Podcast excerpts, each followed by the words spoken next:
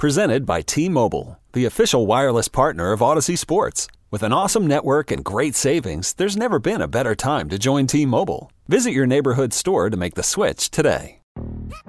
Yo, Trey. Kevin, what's up, man? You know, I've been thinking, what would have happened if the NBA never vetoes the Chris Paul trade to the Lakers and we get CP3 in the same backcourt as Kobe in LA? Well, you get a very happy Jack Nicholson for sure. And the Lakers probably win a bunch more championships. CP3 finally gets a ring or two or three, and the Kardashian empire is forever altered. What did you just say? Hey, everybody, I'm Trey Wingo. And I'm Kevin Frazier, and we're teaming up on a new weekly sports podcast from Wondery, Alternate Routes. As former Sports Center anchors and current sports obsessives, we're consumed by all the what if questions that make being a sports fan so excruciatingly fun. If you're like us, then you also live and die on the fallout from every drop pass. Or play call. Each week on Alternate Routes, we'll take a flashpoint in sports, break down what actually happened, then explore every alternate scenario and the ripple effects it would have caused. Follow Alternate Routes on the Wondery app or wherever you get your podcasts. You can listen early and ad-free right now by joining Wondery Plus.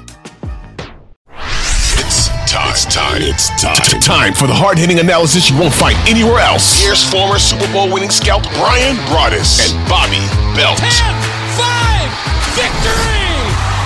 Cowboys win! This is Love of the Star. Star. Welcome to the Love of the Star podcast. I am Bobby Belt, Dallas Cowboys insider for 105 through the fan in Dallas, joined as always by former Super Bowl winning NFL scout Bryan Broaddus. He is now the co-host of the G-Bag Nation, 2 to 7 p.m. Central, Monday through Friday on 105 through the fan in Dallas. He is also the pre and post game co-host of the Dallas Cowboys radio network. Uh, he is a proud LSU Tiger alum, uh, the the co-host of the draft show. His his credentials are endless, uh, and because of that, we are going to do an entire mailbag episode today. We always do our Dean Julia Love the Star mailbag, and last time we got so many questions. We told y'all, hey, this is what we're going to do for the entire episode. So, uh, Bryan, happy weekend here. I don't know when this is dropping, but we're recording it over the weekend. But happy weekend. And uh, anything you'd like to say before we launch into this uh, mailbag episode here? No, I mean, uh, it's funny how close we are to getting this thing going again. You know, with the the football season and training camp just right around the corner. Super excited about that, and uh, and uh, looking forward to uh, the love of the star carrying it on. Can't thank everybody out there enough for uh, the support really all year, and then you know the support with the questions and stuff. We're able to do shows like this, you know, because you guys and gals have shown interest in this show. So uh, can't thank you guys enough for for for uh, being with us. And uh, like I said, I hope we uh, I hope we get to everybody's question that uh, sent one in. I know it's going to be uh, a little bit difficult in 45 minutes, but we'll do the best we can. How about that? Yeah, we'll we'll run through these. I'm sure we'll be able to fit in a number of these, and let's jump right into it, Bryan. First question yeah. here from at I Got Soul, one of our uh, longtime loyal listeners slash viewers.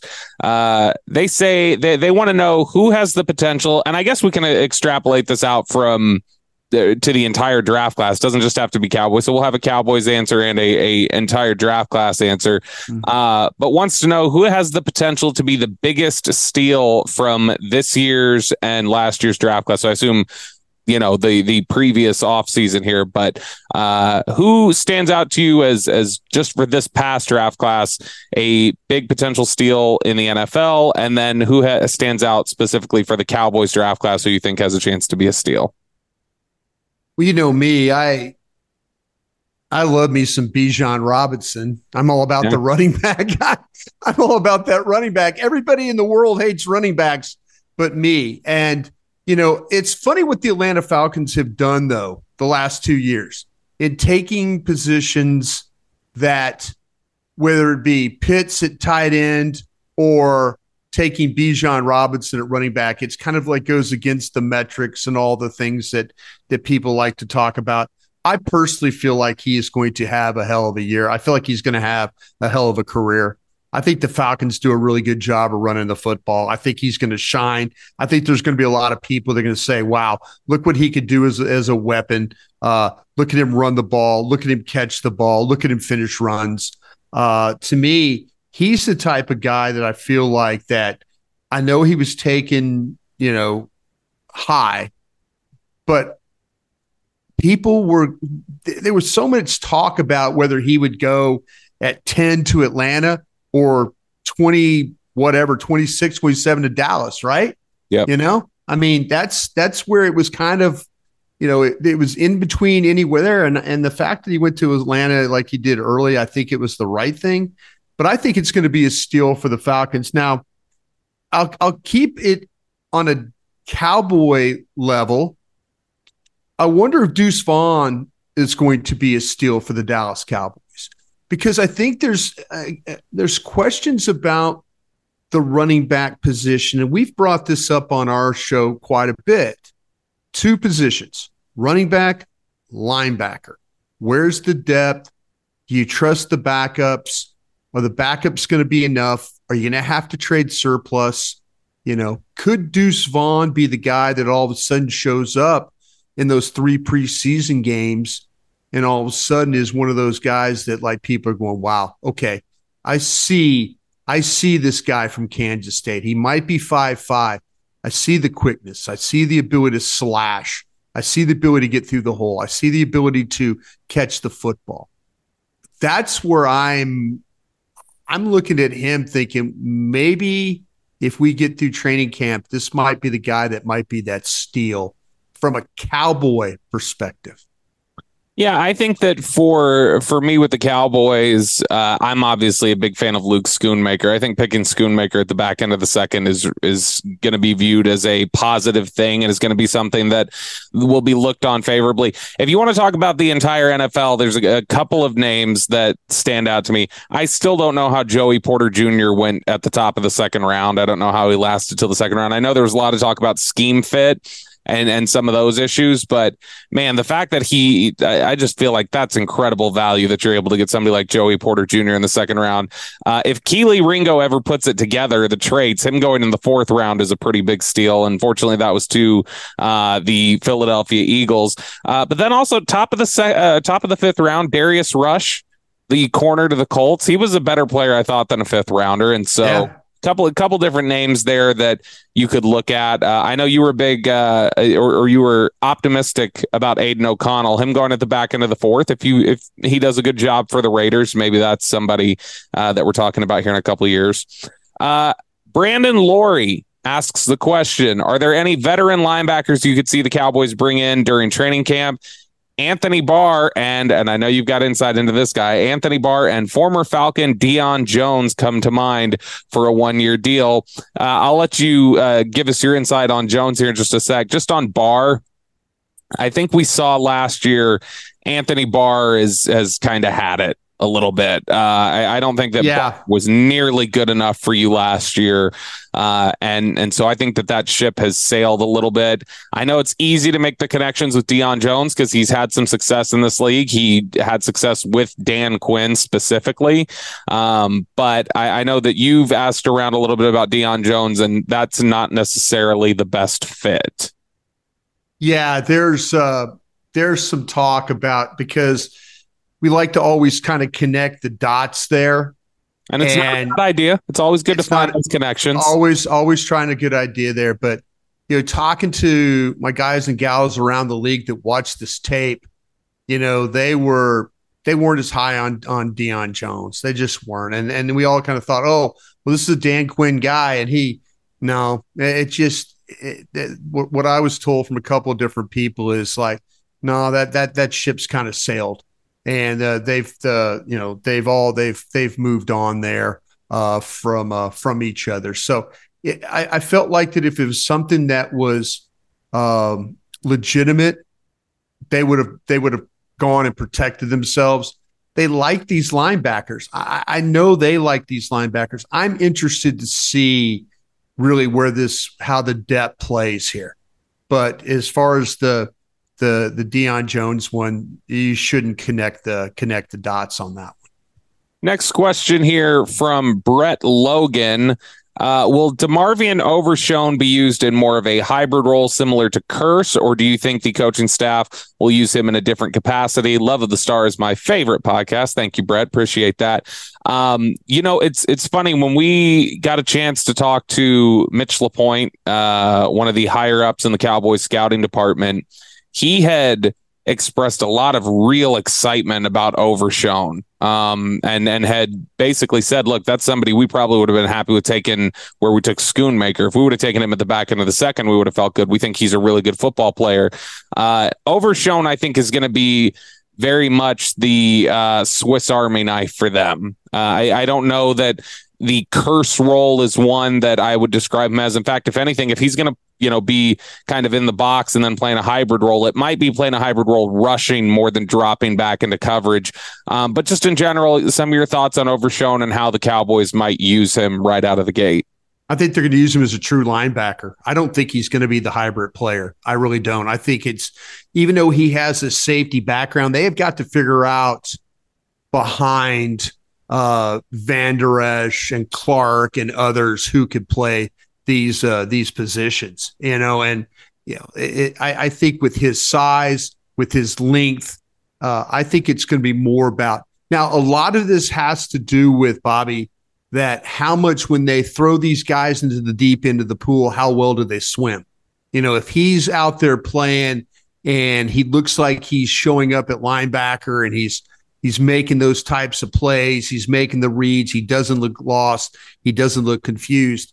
Then the coaches will load the wagon more for him. And then, okay, maybe then it becomes a hybrid role. But I think initially they have got to find linebackers first. And I think that's where he's going to play. Yeah. And I do think that he's somebody that uh, one of the big checks in his favor is the flexibility. So he was somebody who at Texas was asked to you know, do some nickel stuff at times. He did safety, he did linebacker, he blitzed. Um, he's somebody with the body type that if they wanted to bulk him up a little bit and use him as somewhat of an edge rusher, they probably could. And I do think they're going to take advantage of his blitzing capability. And I think that they believe that that's a, a plus in his favor. But yeah, look, they've got enough issues right now being a little thin yeah. at linebacker that right. it's tough to see them using too much flexibility. The only reason they do it with Micah Parsons is because he is such a plus pass rusher.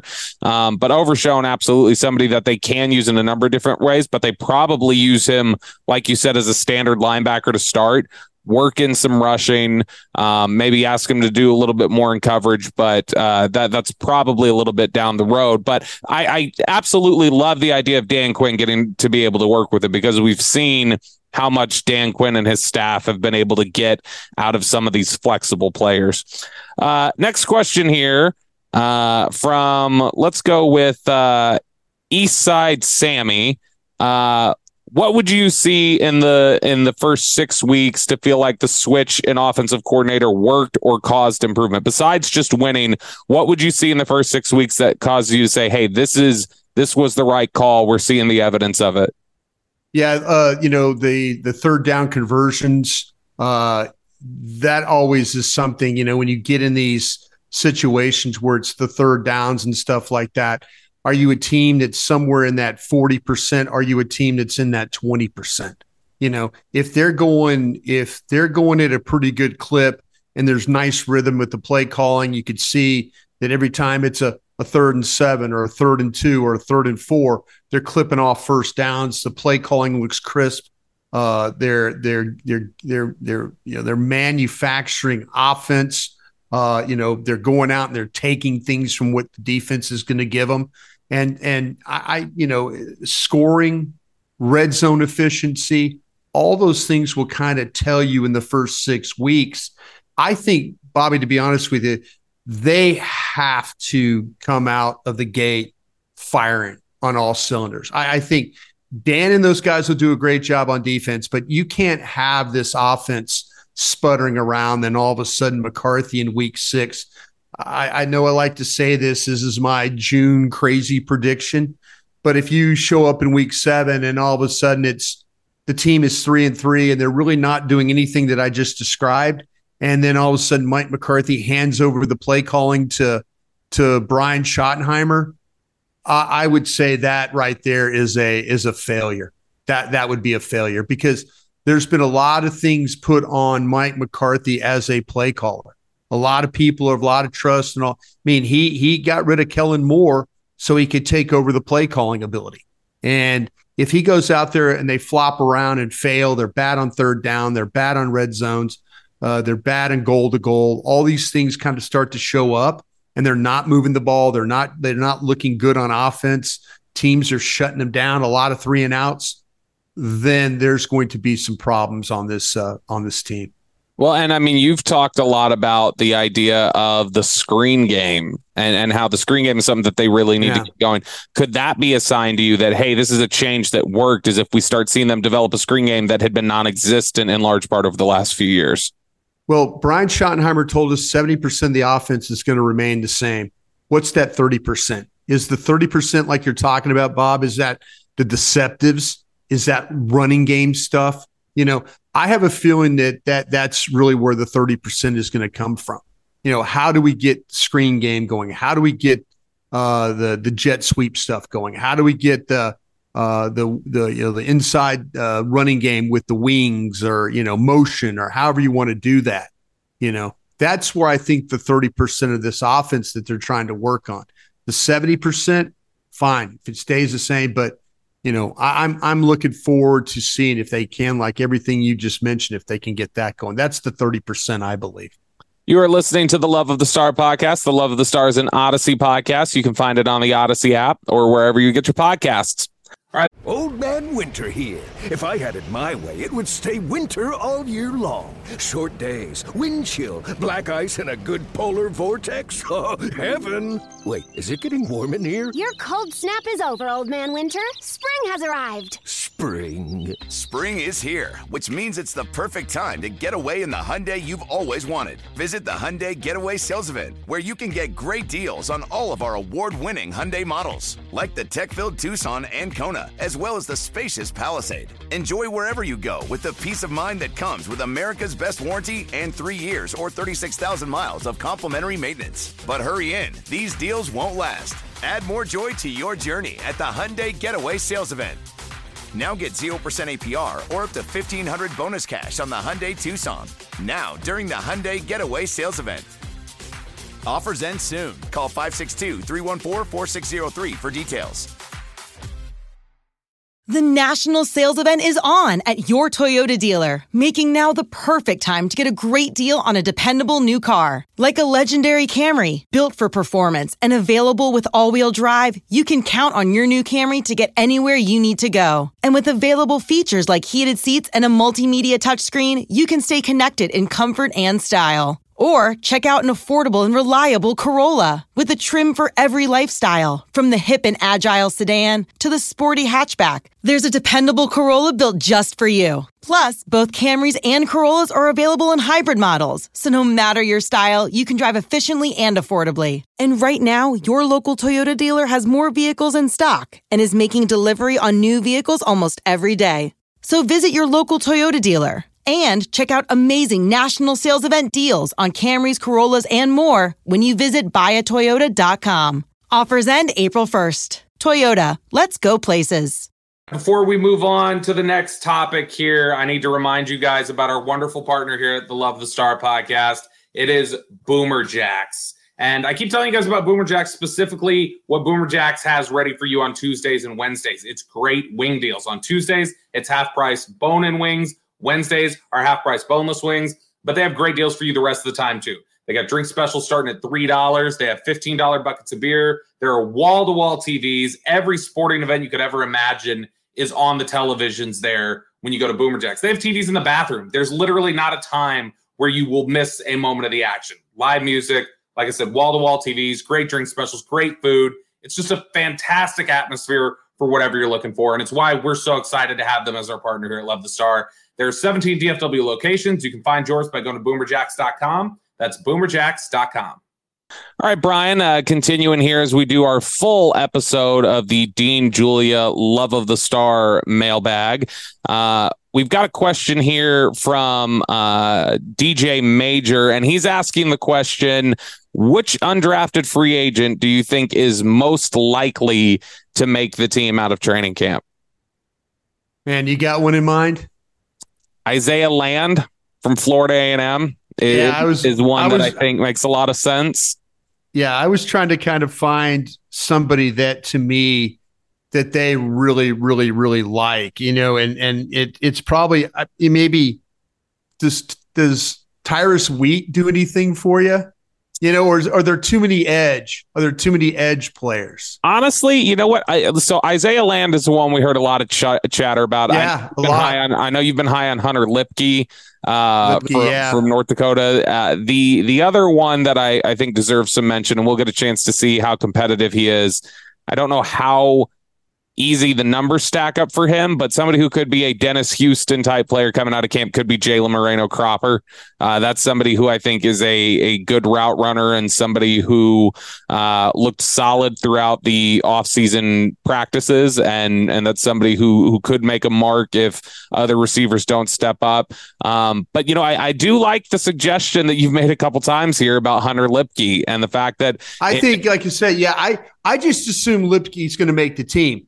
I, I don't think, like you said, I mean, if you if there was a surprise guy, I don't think he's a surprise guy because to me, there's questions at running back. He's been getting a lot of work in the OTAs and mini camps as like a one back runner with the with the first offense. So I just immediately assumed like, nah, this guy. I, it, it's not to me. It's not a surprise. You know, like you mentioned, you know, land, wheat, those kind of guys. Those are you know the the, the receivers. Those would be surprises to me. I think Hunter Luepke makes his football team. I just because of how they're kind of using him already. Now, maybe he goes out there and pees down his leg, you know, and and doesn't do worth a damn in these practices or or you know the, the you know the games, the preseason games. But the way that they're using him right now, boy, it's kind of like they're planning on him making this football team. Next question here from Matt. Your honest opinion on the offensive line. And we've obviously talked a lot about this. Let's see uh, where you stand on this question currently, Bryan. Uh, do you think Tyron goes back to left tackle and Tyler Smith left guard? Do you think Steele will be ready for week one? What is your current overall evaluation of the Cowboys offensive line and how the personnel is going to play out? Well, we'll see if you what ask happens. me if you ask me this tomorrow, Yeah, yeah, my yeah. answer will probably be different. It's it, it's different every day. It feels like. well, do you feel like that Tyron Smith is going to be the starter at left tackle? Are you saying he's gonna? Are you to saying that something is going to keep him from being the starter at left tackle? if something keeps him from being the starter left tackle, it's that Tyler Smith and Terrence Steele might just be better right now. Uh, but I, I, man, like I said, it's I, I've evolved so much over this because I, I can't get out of my head the fact that uh, you know, your new offensive line coach keeps referring to Tyler Smith as that's a tackle, that's a tackle. We've worked him a tackle. Oh, I know, I know, I, I know. understand they put him at some guard. I can't get out of my head the way Tyron Smith looked at right tackle compared to Terrence Steele.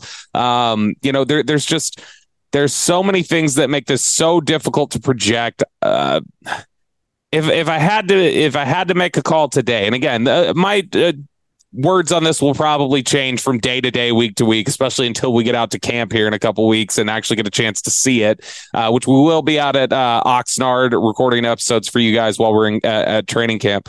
Um, but if I were I were to weigh in on this today, I'll say probably Tyron at left tackle, Terrence Steele at right tackle, Tyler Smith at left guard.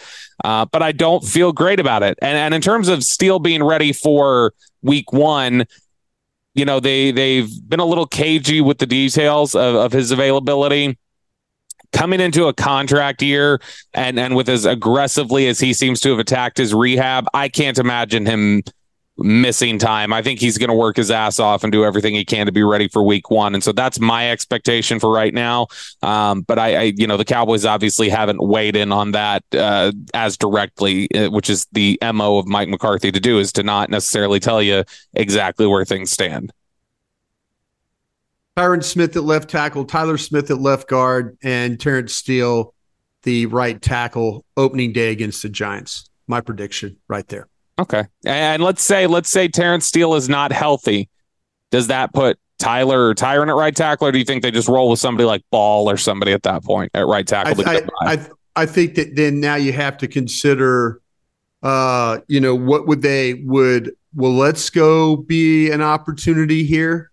I think Uh, Let's a better football player right now than Josh Ball, personally. There's no question about that. There's no question about that. I think that if they had to go with the right tackle with Terrence Steele not being ready, man, but if you be honest, your best five would be to put Tyron Smith back there at right tackle, put Tyler Smith at left tackle, and put Matt Farniok at guard. That would be your best five. If, but I I I think they I think they want to get Tyron Smith back at left tackle as fast as they can. You know, I think it was very admirable of him to step up and say, "Hey, Tyler's playing very well over there." But they saw what happened to Tyron Smith at right tackle. I don't know if they want to go that route again. But I I, I think in in I think by the next time we have another show, I'll dig in and figure out exactly because I know I know that that from what I was heard that that Terrence Steele uh, was going to be worked into the practices. So okay. that that part I did knew did know, and I'll follow back up with uh, with the medical staff or somebody that can tell me what they what the game plan will be with him. But I think opening day he'll be your starter at right tackle. Next question here from T. He asks, uh, or she, I suppose, it doesn't really specify. Uh, what position, if we had an injury or two, obviously excluding quarterback, uh, but what position, if we had an injury or two, could bring this team down from playoff hope? So, so what's an injury or, or what's a position that you feel like, man, you just cannot sustain any injuries there? Uh, I'll tell you what, right now, I don't think this team would be able to weather a CeeDee Lamb injury for yeah. much much time at all. Yeah, I agree. I, I, think that you start to say, you know, then now all of a sudden it's it's you know Brandin Cooks and then Gallup and then you know and what do you have in Tolbert? You know, that's your hope right there. So, um, you know, what about another injury to uh, what about an inj- another injury to to Pollard? Yeah. You know, you don't really know what about an injury? I mentioned it earlier too. What about an injury to Leighton Vander Esch? What do you have it? What do you have at linebacker? You know, there's. I, I think that, like to me, if you actually had an injury in the secondary, I think you could survive it. I think you could survive a. I, I, I think you could bland bland move, Lewis move. You know, I mean, I think you could get you know safety. Something happened at safety. I kind of feel like that they could they could work around it. But I, th- I think this team would if you ask them internal, like if you ask players and coaches, hey, who, who, give me the list of guys you can least afford to lose, and you start going down the list, I think you don't get very far down the list before there are people in that locker room who say, "Man, I don't know what we'd do without Jayron Kearse." Not even necessarily what he brings on the field in terms of his level of play, but he he is an emotional leader. He is a a a high IQ football player who I think keeps a lot of guys, you know, up to speed about what they need to be doing and where they where they need to be. I think you'd see a lot of busts in the secondary if Jayron Kearse missed, and I think you'd see a lot of guys out of position. Um, so that's one. If you were going to say one player, Bryan, though, let's take the quarterback out of the equation. Just the one player. Hey, if they lose this guy, it most dramatically impacts their bottom line for the negative. Is it CeeDee Lamb? It's CeeDee or Micah Parsons. Yeah, Parsons as well. I, I just I feel like they could at least while Parsons is great, I feel like the drop off with no Lamb is more significant because I think they they'd be able to generate some pass rush still with you know Sam Williams, Demarcus Lawrence. Yeah, but it's the they, threat. They'd be able to cobble something it's together. That, it's yeah. that threat. You know, it's that hey, we have to pay attention to that one guy, and then it opens up everything for everybody else. I mean, I would be interested to see. I mean, I don't want to see Lamb out, but I wonder if Cooks could elevate to be, you know, a one if he were to uh, if he were to side, be sidelined for a bit. Uh, next question here from James. Outside of the first and second rounds, which Cowboys draft pick can you see having the most immediate impact for the coming season? This one would probably be exactly what we've talked about in terms of how they really need Overshown right now. Yeah. Um, and, that that that linebacker room is just so thin right now. Uh, if it's if it's not Overshown, it's interesting. I don't know if there's anybody else that that feels immediate right now. Like there's any sense of urgency. If they end out, you know, really deciding they want Deuce Vaughn involved, he could have an impact if they were to lose. You, you know, if if he were to be have an impact on special teams and in the running game, they could have that. Um, you know, if they sustain any injuries, uh, then they might get some impact from Eric Scott, who they seem to be really high on in the secondary. Um, they like Junior Fehoko, but there's a lot of depth on the defensive line. I Yeah. don't know how many opportunities he's going to get right away. So the obvious answer it feels like is D Overshown. Yeah, I, I, it- him, him, and Deuce Vaughn were the two that I thought about, other than the other than the first and second round guys. Next question here from JD. Uh, question for Bryan. Well, Go- let me say something. Well, let me ask something real quick. Yeah.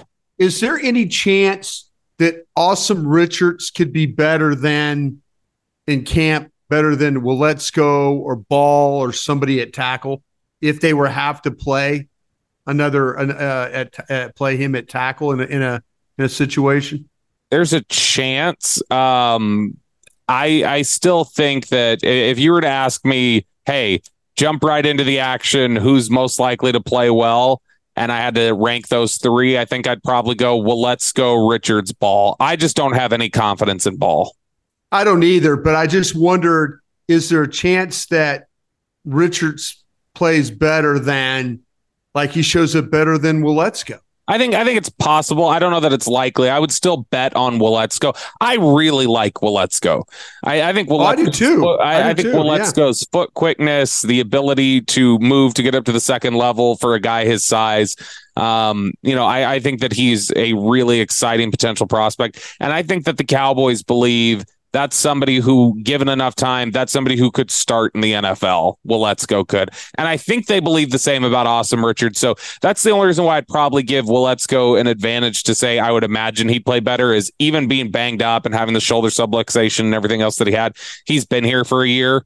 Uh, and and he's taken part in some practices and and been involved a little bit, and so uh, that that would be the one that I'd probably say. But look, he didn't. See, Asim Richards played at North Carolina. He didn't play. That's what I'm saying. football.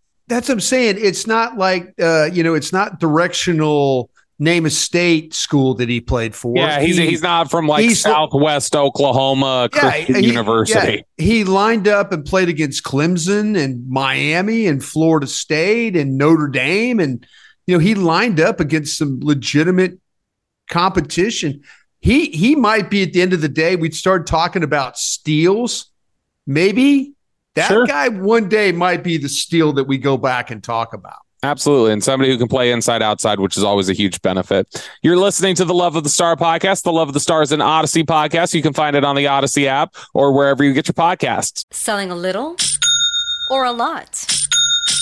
Shopify helps you do your thing, however you cha-ching. Shopify is the global commerce platform that helps you sell at every stage of your business. From the launch your online shop stage to the first real life store stage, all the way to the did we just hit a million orders stage. Shopify is here to help you grow. Whether you're selling scented soap or offering outdoor outfits, Shopify helps you sell everywhere. From their all in one e commerce platform to their in person POS system, wherever and whatever you're selling, Shopify's got you covered. Shopify helps you turn browsers into buyers with the internet's best converting checkout, 15% better on average compared to other leading commerce platforms. And sell more with less effort thanks to Shopify Magic, your AI powered all star. Shopify powers 10% of all e commerce in the US. And Shopify is the global force behind Allbirds, Rothy's, and Brooklinen, and millions of other entrepreneurs of every size across 175 countries. Plus, Shopify's award winning 24 7 help is there to support your success every step of the way. Because businesses that grow, grow with Shopify. Sign up for a $1 per month trial period at shopify.com slash audacy podcast, all lowercase. Go to shopify.com slash audacy podcast now to grow your business, no matter what stage you're in. Shopify.com slash audacy podcast.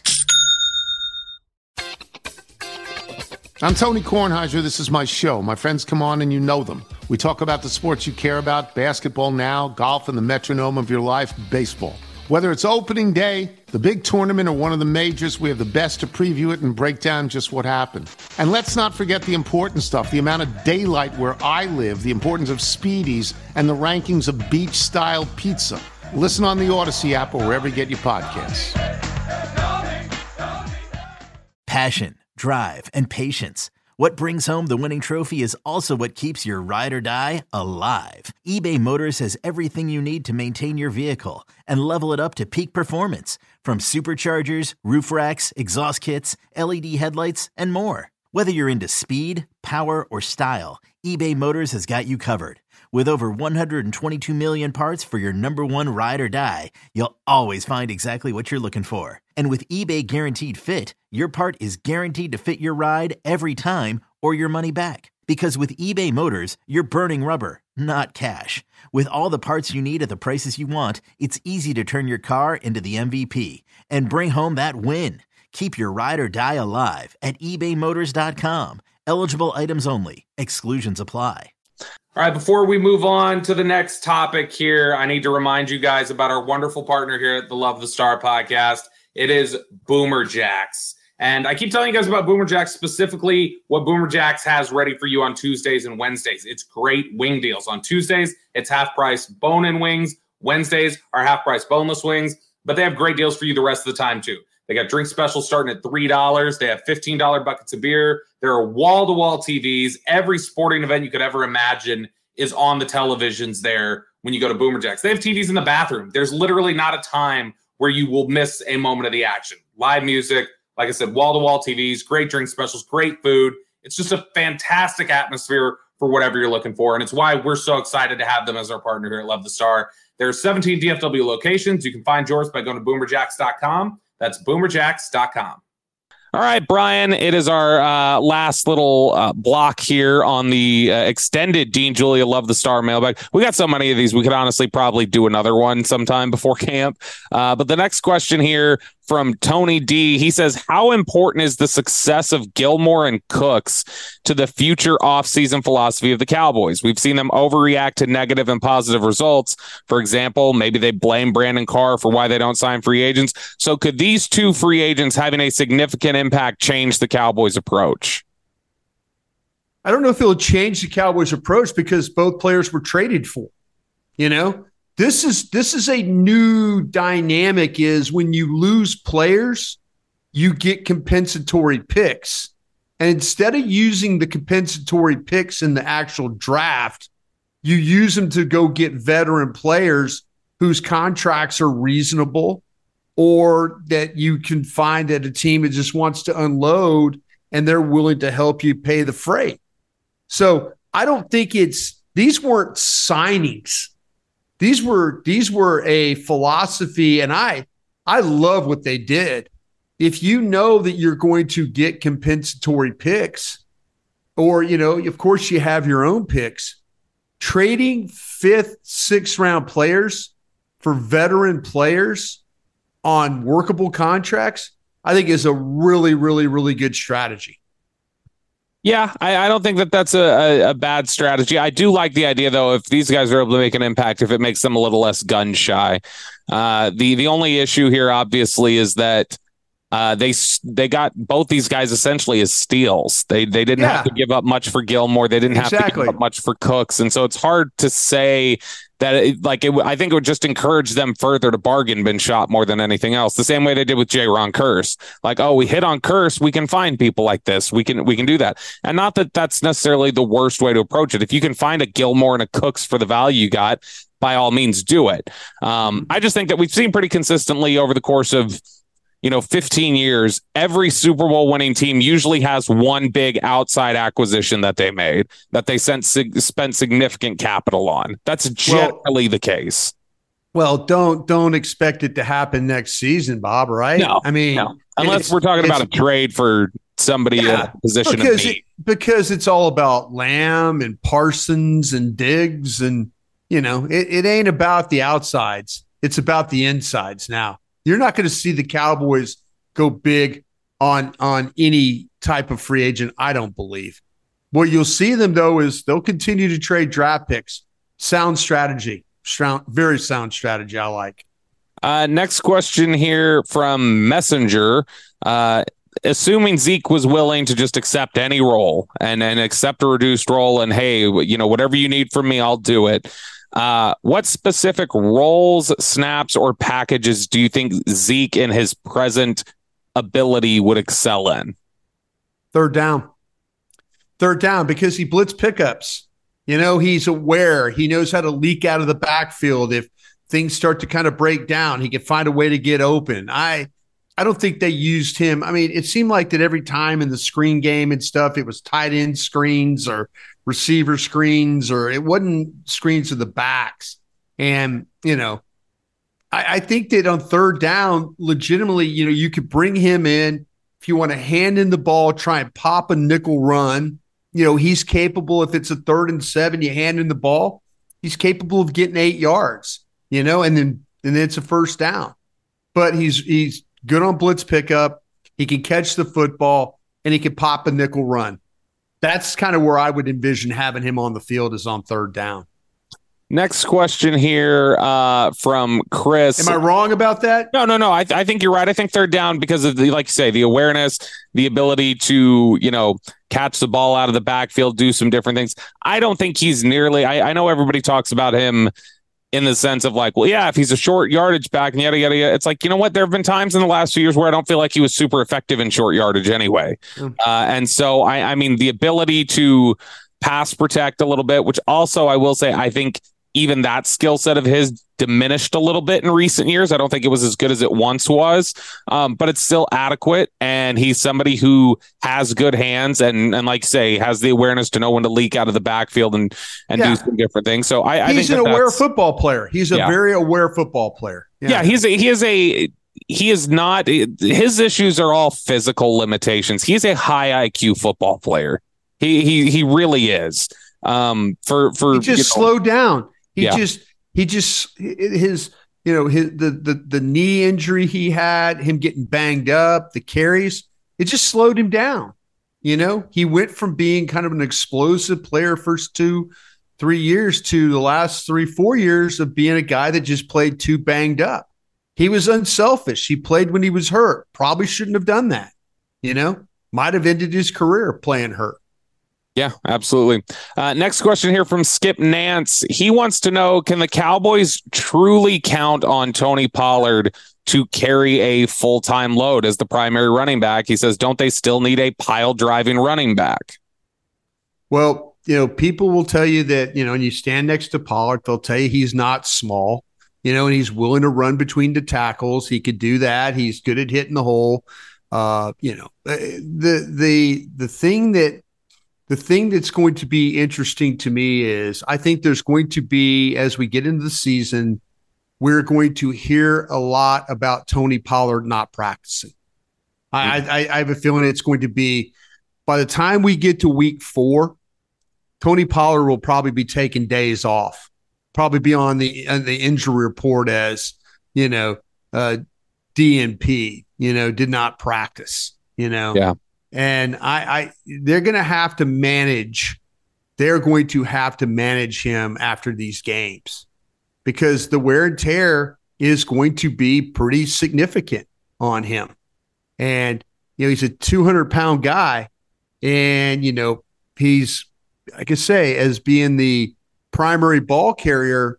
You know how many times is he going to get towed it in a game? 18, 20, 23 times a game? You know, that's that's difficult. Those things start to add up. And like I said, I think by week three, week four, we're going to start to see him. You know, they're going to have to rest him to get him ready, healed up, and ready to play on the on the weekends because I think it's going to be tough for him uh, to to carry the ball as much as he is and play as much as he is, and and be ready to play every week. Next question here from Steve Rogers. He's wanting. Did you do you think the same thing about that, or because I don't know who's right now? I Malik Davis. Uh, you know, get a new running back coach, new OC, new. You know, I want to believe Malik Davis and others could help, but until then, you have to s- assume that that he's going to get the lion's share of the work. Yeah, no, I, I don't I don't disagree with that. I think that the the question of his DNP and and the the workload management they give him will be interesting, especially for a guy who's franchised and and looking for a big deal. I, I think he absolutely could, you know, that, that it might be in everybody's best interest to give him, you know, the Romo Wednesdays or or whatever else. And and look, they've seen some of these running backs take a bit of a beating. I do think they believe that he can be a a full time running back, though. I, I yeah, that's they obviously think that, but they they also are going to need some people behind him to make sure that that his workload gets managed enough to where he's not out there, you know, every single snap, which he won't be, but some guys are going to have to show up behind him. And it might, it might be Deuce Vaughn and some others like that. Next question here from Steve Rogers. He wants to know which is the higher probability of happening, Bryan. Dak has a repeat season of really high turnovers, or the offensive line is unable to protect him and he takes a beating. Which negative is more likely to happen here? Uh, you know me, I'm I don't want anything to do with Dak and turnovers, but I do believe that Dak Prescott, and I can't wait to ask him this question at camp. And I, you know, I don't know what kind of answer I'll get, but I, I think that Dak really, really trusts his teammates. And, and you're saying, well, wait, Broaddus quarterbacks are supposed to, but to a fault. You know, I mean, when Noah Brown is dropping the ball and it's clanging off him and it's getting intercepted or whatever else is happening, or CeeDee's not running the right route or Dalton Schultz gets confused downfield or, you know, something happens, you know, all those go on Dak. All that blame goes on Dak right there, you know, and I, I just feel like that, you know, I'm Dak. I'm like, man, you trust your teammates so much. And even when they're, even when they're not delivering Michael Gallup or Tolbert, you know, CeeDee on some of those routes, even when they're not delivering, he keeps going at them. He keeps going at them, you know, instead of saying, ah, damn it, I'm just going to throw this one away or I'm going to, I'm going to eat it or I'm going to run. I'm, you know, I mean, that's, that's the fault of Dak. And I, and I, I don't mean that as a, as a negative. I mean that as like, he's trying so hard to make plays and his teammates let him down a lot of times you know? And and if you still if they're not on the same page with Brandin Cooks if they're not on the same page with and that's the one thing that Dak has been talking about being on the same page being on the same page. I think Dak is getting tired of standing up there taking the blame for turnovers you know? I think he's putting it out there for these guys that hey listen you better be in the right spot. But you know yeah. what? He keeps throwing it and throwing it and throwing it and he trusts these guys are going to do the right thing. And yeah, some of them are his fault, but man, there's quite a few of them that that are, you know, his his teammates have let him down, and that's where the that's where the problems are. It's that Dak trusts those guys so much to keep feeding them the ball when they're letting him down. That's just that's how that's how he operates. So it wouldn't surprise me to see that be the be the avenue. Not not cheering for nobody's cheering for turnovers, but you know, these guys have got to step up for him. They got to step up and find a way to make some plays for him.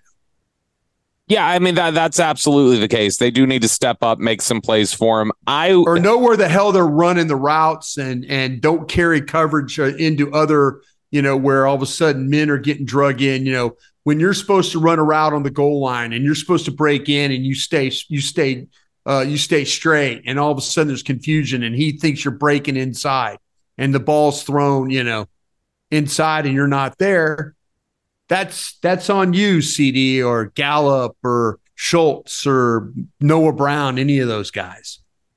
Yeah I'd say I think there's a a a almost 0% chance that he turns the ball over at the same rate he did last year. Even if he does continue to have some turnovers, I just, when you look at the fact that he was more than double last season, uh, his interception percentage was more than double what it had been for his entire career that that says that's a bit of an outlier. Like, I mean, I think we saw essentially the same quarterback last year. There was some bad luck, some extra risk taking, and the risk taking hit him in the negative in a way at a rate that's just much higher than is normally sustainable. There's going to be some regression to the mean. So I, I just think there's zero chance that he's throwing 15 interceptions in 10 games, like like that kind of rate again. Um, and I think that you know they we've heard them talk about how they're they're really evaluating how to limit it and how to do some mm-hmm. different things. So look, I, I think that there's a much better chance if we're trying to figure out which is more likely. I think there's a much the offensive line that, yeah. that they struggle to protect for him because yeah. I just don't see any way that the turnovers are that high again. Well, you know, it's funny, and I was looking at his numbers the other day, and it, it, it you know, the game when before he got hurt, there was a where he played five games in one season, and I forget what year it was, but I was looking. That was that was 2020. That was the COVID year. Yeah, he had four interceptions in five games. Mm-hmm. I didn't know but, that. But you remember he that was when he was throwing the ball 60 times a game. They were trailing. Yeah, no, that's what I'm saying. And yeah. I, I didn't I was thinking oh well well you know you know how people like oh well project that out over 16 17 right, games right, what do you yeah. got? You know and i'm like okay but you know that's i the, the fault the fault to me of Dak is how much he trusts guys that let him down. That's that's the fault of Dak Prescott you know and we'll see.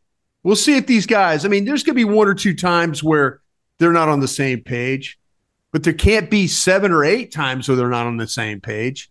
You know? Yeah, yeah that was uh, just going back and looking at it real quick. Uh, he had his attempts in that game. He had or, or that year he had 39 in o- the opening game. He had 47 in week two, yeah. 57 against Seattle, 58 against Cleveland, and then yeah. 21 in a shortened start against the Giants. But that's the thing, the thing that's interesting is that even with those four interceptions, given the number of passes he attempted, his interception oh, yeah. was still 1.8 and that's still less that that that's it just was surprising because i'm like 3.8 last year 3.8% of his passes were getting picked off which was just an absurdly high rate he had he had only been the the he had a 2.7% interception percentage in 2017 which was higher um, but outside of that, the highest year he'd ever had was 1.8. He's always been under 2%. So for it to be 3.8, I think speaks to just how much of an outlier it likely was.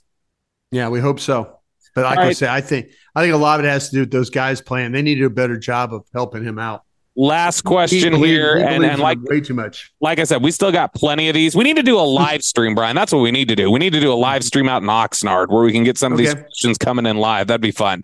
All right, uh, last question here from uh, at the Tabasco, and he ah. had a ah. couple different questions, but we've kind of answered the first two, so I'll just stick with the last one here. Uh, and he basically wants to know: Are the Cowboys any closer to beating San Francisco than they were the last two years? Wow. You know, that to me, the the team that I worry far more about the 49ers than I do the Eagles. And yeah. I think the Eagles have a really I think the Eagles have a really good team. I think the 49ers are the best team in the in the conference myself. And I and think with the gonna, questions at quarterback, that tells you how strong yeah, that team is. And I I love their coaching staff. I love their players. Um, are they any? Is Dallas any closer? I would say probably not. But you got to play these things. Yeah. You got to play. I mean, think about this though. The last two years you've played them, the defense has done their job. Mm-hmm. You know, that's my faith right there. If you could find a way, you know, with we talked about the turnovers, you know, we talked about the ability to not get behind in a game, three and outs and stuff like that. You know, I want to believe, I want to believe that Mike McCarthy and Brian Schottenheimer, the thing that scares me to death about this Cowboy team, and I've said it a bunch, I worry about all the turnover on the coaching staff on the offensive side.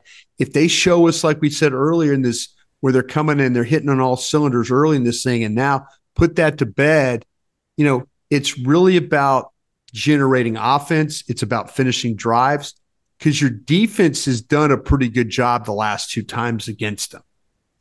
But we have our questions about the offense. And that's that's where I can't say with certainty that they're any closer. You know, they might be closer just because they changed out all those coaches. That might be exactly what they needed to get over the hump because defensively, they figured out the 49ers. They have. Dan Quinn has kind of figured some things out playing them, you know, and the defense has figured some things out. Yeah, the I questions are the questions are: Can you run the football against them? Can you play action against them? Can you not turn over the ball? Can you, when you get down in the red zone, not kick field goals? You know, that's that's where this. If if you're better than San Francisco, you're going to have to be better.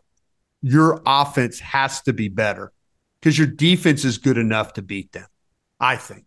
Yeah, I don't think they're necessarily any closer to beating San Francisco in 2023 than they were the past two years, but I also don't think it's any sort of chasm that that makes it impossible for them to beat them. This isn't in any given Sunday. Like you're just like, well, the you know It's maybe not fluky. If you yeah, beat maybe them, maybe one out of these 100. fluky. No, yeah, yeah, no. you can absolutely beat this team. They're better than you, but you can beat them. Yes, you can. It- it's Yes, it's not can. impossible to beat them. I do agree. I think the Cowboys are closer to consistently being able to beat the Eagles than they are the 49ers. But the Right. Cowboys the Cowboys can be competitive in any game against the 49ers and they can win just about any game against them. So in that sense they're close. It comes down to their that they're any offense. Yep. It comes down to their offense. Their defense is good enough to beat San Francisco. Yep. That does it for us today on the Love of the Star podcast. Like I said, we got a ton more questions that we can probably run through again. And this was fun. We are able to touch on a bunch of different topics here with you.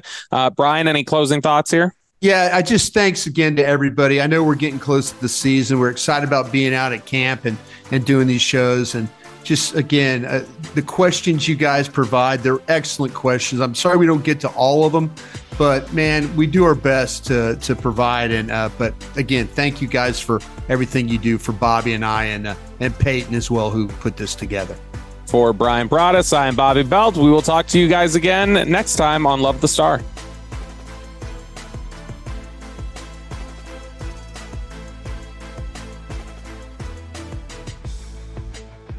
Celebrate and save at Ashley's anniversary sale with hot buys, your choice of colors starting at just $3.99. Ashley Sleep mattresses starting at $2.50. Plus, receive a free adjustable base with select mattress purchases and shop top mattress brands like Stearns and Foster, Tempur-Pedic, Purple, and Beautyrest Black with 60-month special financing. Only at Ashley. Subject to credit approval. No minimum purchase required. Minimum monthly payment, down payment, tax, and delivery may be required. See store for details.